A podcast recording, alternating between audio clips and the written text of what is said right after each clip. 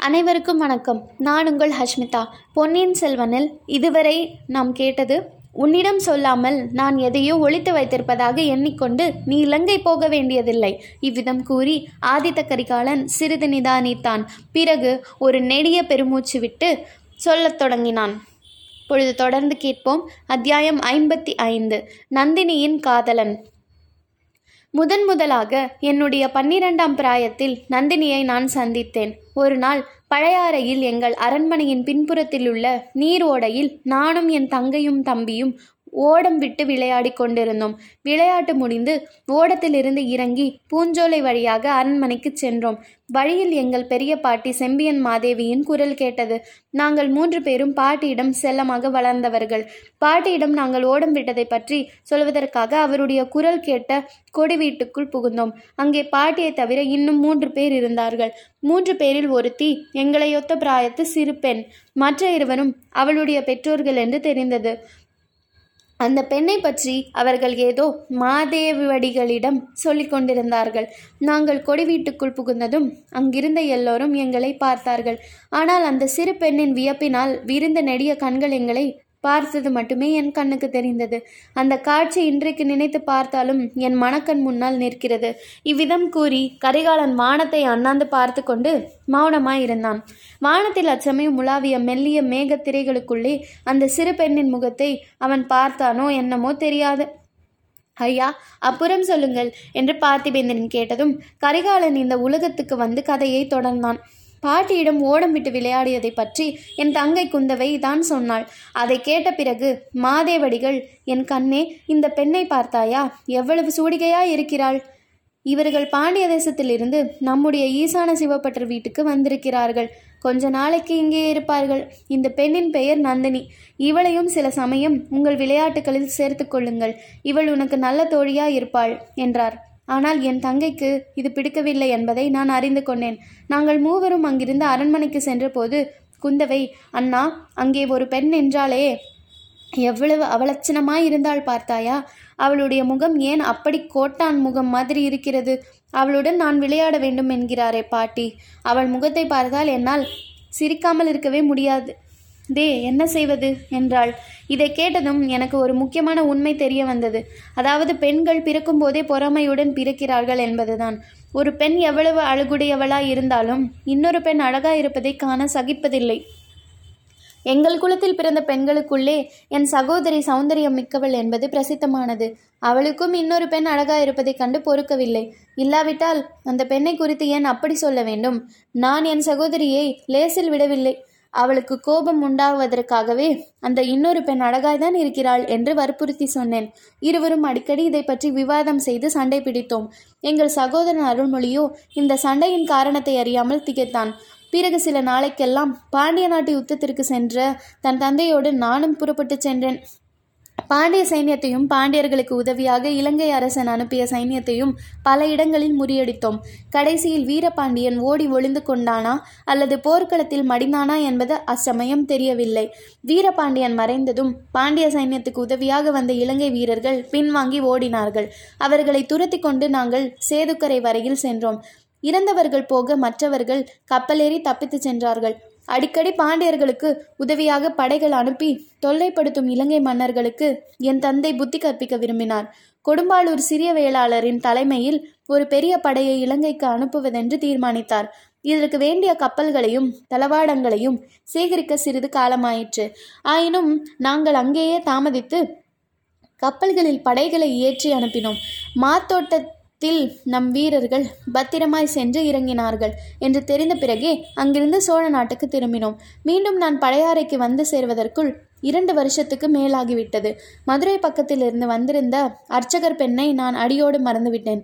பழையாறைக்கு வந்து பார்த்த பிறகுதான் என் சகோதரியும் அப்பெண்ணும் அடையாளம் அறிய முடியாதபடி வளர்ந்திருக்க கண்டேன். அவர்கள் இருவரும் மிக்க சிநேகத்துடன் பழகுவதை நான் கண்டேன். நந்தினி வளர்ந்திருந்தது மட்டுமல்ல ஆடை ஆபரணங்களினாலும் ஜொலித்து கொண்டிருக்கிறாள் கொண்டிருந்தாள். இது என் சகோதரியின் காரியம் என்று அறிந்தேன். முன்போல் இல்லாமல் நந்தினி இப்போது என்னை பார்க்கவும் பேசவும் கூச்சப்பட்டாள். அதை நான் போக்குவதற்கு பாடுபட்டேன். வேறு எதிலும் காணாத இன்பம் அவளுடன் பேசி பழகுவதில் அடைந்தேன். இது எனக்கு அந்த சிறிய பிராயத்தில் எவ்வளவு வியப்பை அளித்தது என்பதை சொல்ல முடியாது. காவேரியில் பெருகி வரும் புது வெள்ளத்தைப் போல் என் உள்ளத்தில் ஏதோ ஒரு புதுமை உணர்ச்சி பொங்கி வெள்ளமாய் பெருகி கொண்டிருந்தது.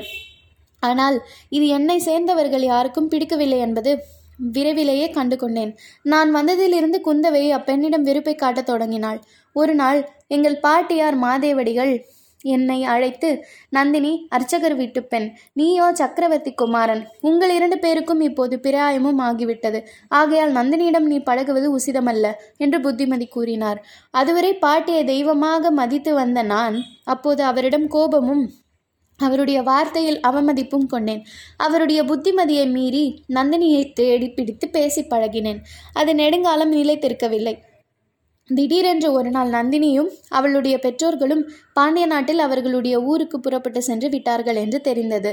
அப்போது எனக்கும் துக்கம் பொங்கி வந்தது. கோபம் என்னை மீறி வந்தது. துக்கத்தை என் மனதிற்குள் வைத்துக்கொண்டு கோபத்தை என் சகோதரியின் பேரில் காட்டினேன். நல்ல வேளையாக சில நாளைக்கெல்லாம் நான் வடக்கே பிரயாணப்பட்டு நேர்ந்தது. திருமுனைப்பாடியையும் தொண்டை மண்டலத்தையும் ஆக்கிரமித்த ராஷ்டிரகூடர்களை படைகளை விரட்டுவதற்காக புறப்பட்ட சோழ சைன்யத்துடன் நானும் புறப்பட்டு வந்தேன். அப்போதும் நீயும் நானும் சந்தித்தோம். இணை பெரியா சிநேகிதர்களானோம். மலையமான் அரசருடைய உதவியுடன் நீயும் நானும் ராஷகூட படைகளுடன் போரிட்டோம். பாலாற்றுக்கு வடக்கே அவர்களை துரத்தி அடித்து காஞ்சி நகரையும் கைப்பற்றினோம். அச்சமயத்தில் இலங்கையிலிருந்து கெட்ட செய்தி வந்தது. நமது படை அங்கே முறியடிக்கப்பட்டதென்றும் குடும்பாலூர் சிறிய வேளாளர் இருந்து விட்டார் என்றும் தெரிந்தன. இதை கேட்டுவிட்டு அதுவரையில் பாலைவனத்தின் மத்தியில் பாறை குகையில் ஒளிந்திருந்த வீரபாண்டியன் புற்றிலிருந்த பாம்பு புறப்படுவது போல் வெளிப்பட்டு வந்தான். மறுபடியும் சைன்யத்தை திரட்டிக் கொண்டு மதுரையை கைப்பற்ற மீன் கொடியை ஏற்றினான். இதையெல்லாம் கேட்டபோது உனக்கும் எனக்கும் எப்படிப்பட்ட வீராவேசம் உண்டாயிற்று என்பது ஞாபகம் இருக்கிறதல்லவா? நாம் இருவரும் உடனே புறப்பட்டு பழையாறைக்கு சென்றோம். என் தந்தை சக்கரவர்த்திக்கு அப்போது உடல் நலம் கெடத் தொடங்கியிருந்தது. கால்களின் சுவாதீனம் குறைந்திருந்தது. ஆயினும் சக்கரவர்த்தி பாண்டிய நாட்டு போர்க்களம் புறப்பட சித்தமாயிருந்தார். வேண்டாம் என்று நான் அவரை தடுத்தேன். பாண்டிய சைன்யத்தை முறியடித்து மதுரையை மீண்டும் கைப்பற்றி வீரபாண்டியனுடைய தலையையும் கொணராமல் சோழ நாட்டுக்கு திரும்புவதில்லை என்றது என் தந்தை முன்னால் பிர பிரதிஜை செய்தேன். அப்போது நீயும் என்னுடன் இருந்தாய். என் பிரதிஜையை ஒப்புக்கொண்டு என் தந்தை நம்மை பாண்டிய நாட்டு போர்க்களத்துக்கு அனுப்பினார்.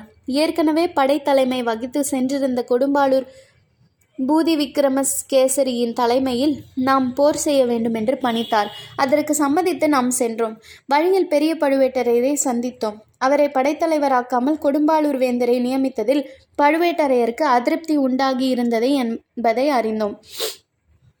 நம்முடைய போர் ஆவேசத்தைக் கண்டு சேனாதிபதி பூதி விக்ரமகேசரி யுத்தம் நடத்தும் பொறுப்பை நம்மிடமே ஒப்படைத்து விட்டார்.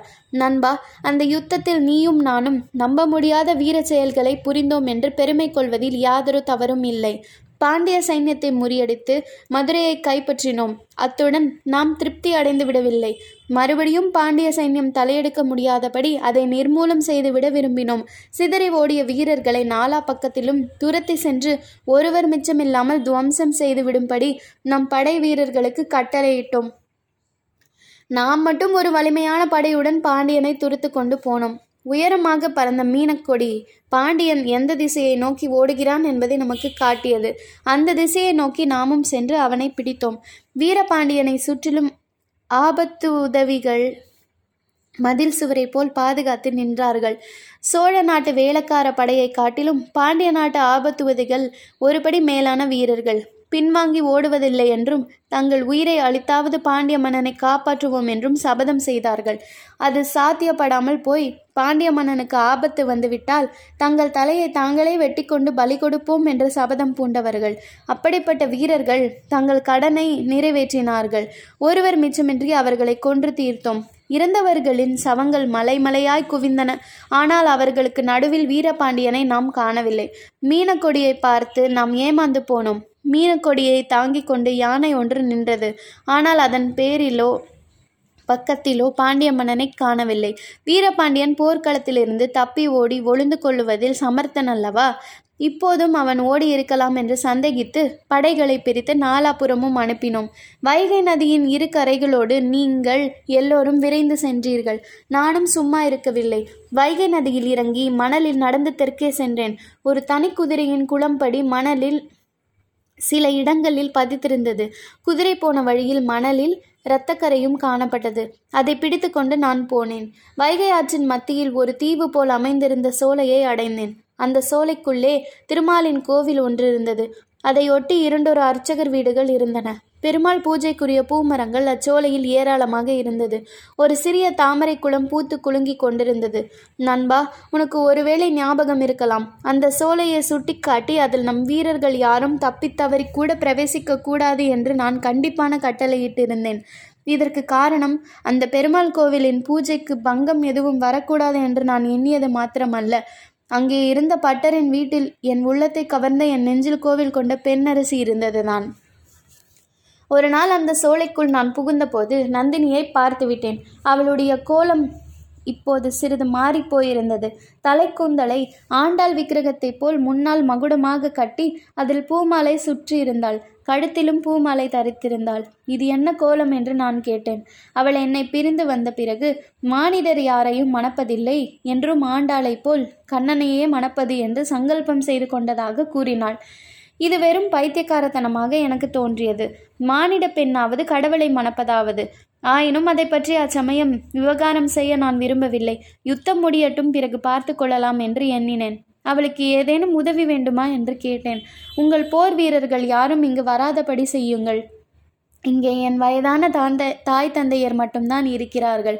அவர்கள் கண் தெரியாதவர்கள். திடகாத்திரனான என் தமையன் ஒருவன் உண்டு. அவன் இப்போது திருப்பதி யாத்திரை போயிருக்கிறான் என்றாள். அவள் கேட்டபடி அங்கே நம் வீரர் யாரும் வராமல் பார்த்து கொள்வதாக நான் வாக்குறுதி கொடுத்துவிட்டு திரும்பினேன். அப்புறம் இரண்டு மூன்று தடவை அவளை போய் பார்த்தேன். அவளிடத்தில் நான் கொண்ட பழைய மோகம் ஒன்று ஒன்றுக்கு பத்து மடங்கு பெருகி கொழுந்து விட்டெறிந்தது.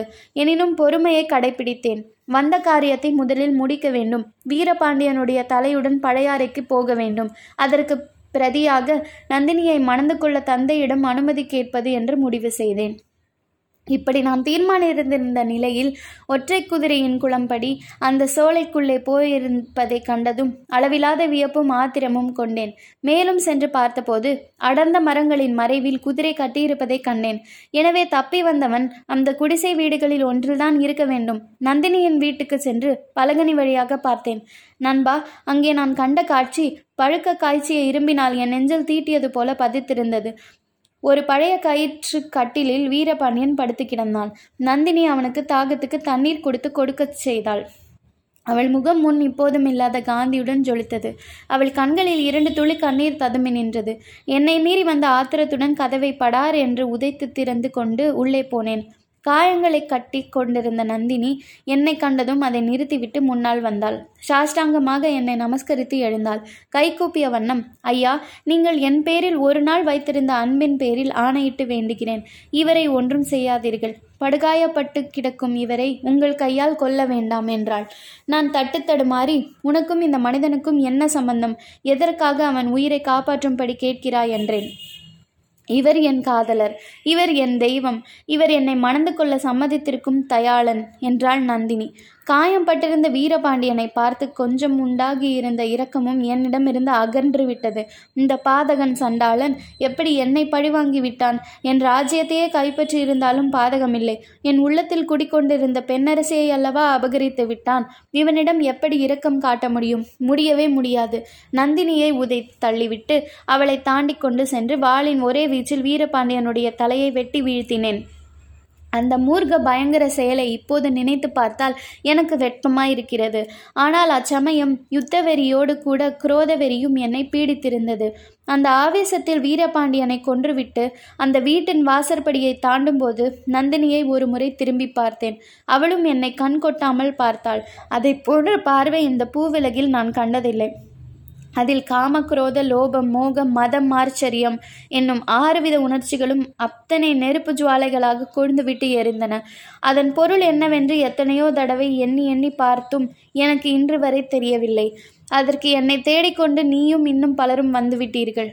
வீரபாண்டியனுடைய தலைய உடலையும் ரத்தம் சிந்திய தலையையும் பார்த்துவிட்டு எல்லோரும் ஜெயகோஷம் செய்தீர்கள். ஆனால் என்னுடைய நெஞ்சில் விந்திய பர்வதத்தை வைத்தது போல ஒரு பெரும் பாரம் அமுக்கிக் கொண்டிருந்தது. தொடர்ந்து கேளுங்கள். நன்றி வணக்கம்.